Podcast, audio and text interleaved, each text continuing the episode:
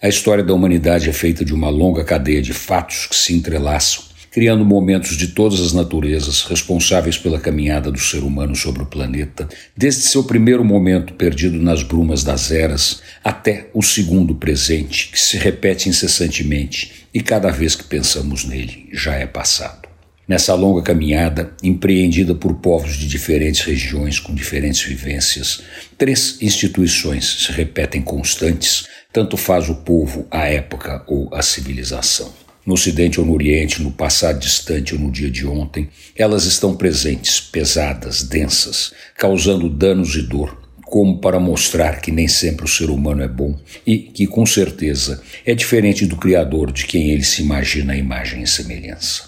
A guerra, a escravidão e a prostituição são instituições permanentes na vida dos povos e, na maior parte da história, estiveram presentes e moldaram as sociedades para o bem e para o mal. Basta ler a Bíblia para, desde o seu início, encontrar as três instituições lado a lado na formação do maior de todos os livros.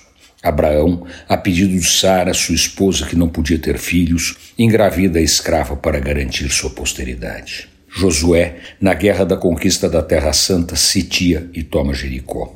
E as prostitutas são invariavelmente parte da história, enfeitadas e irresistíveis, com papéis muitas vezes fundamentais para a consecução dos fatos.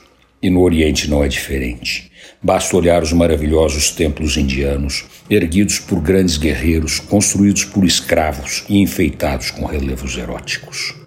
Tanto faz o povo ou o momento, guerra, escravidão e prostituição estão entranhadas no ser humano desde o início dos tempos. Antônio Penteado Mendonça para a Rádio Eldorado e crônicasdacidade.com.br.